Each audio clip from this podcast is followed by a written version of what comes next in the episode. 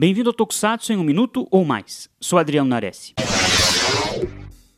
Do Ocidente para o Oriente e do Oriente para o Ocidente.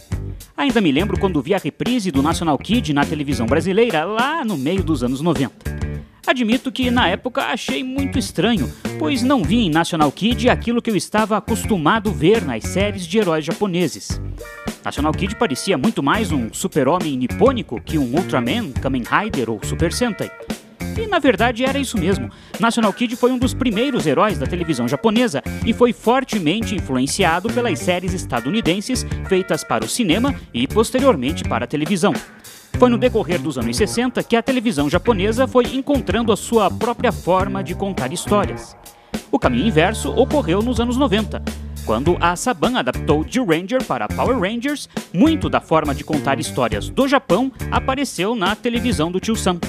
Essa foi a grande novidade em Power Rangers. Ainda assim, a Saban lidava com Power Rangers nas primeiras temporadas como se fossem heróis da Marvel ou DC, o que se mostrou insustentável, tendo que adaptar a todo ano uma nova história vinda do Japão. Então, Power Rangers ficou ainda mais próximo dos heróis japoneses do que dos heróis estadunidenses. E com isso, o Oriente ganhou lá no passado e o Ocidente ganhou mais recentemente. Viva o intercâmbio cultural! Fique ligado aqui no Super Hero e até mais!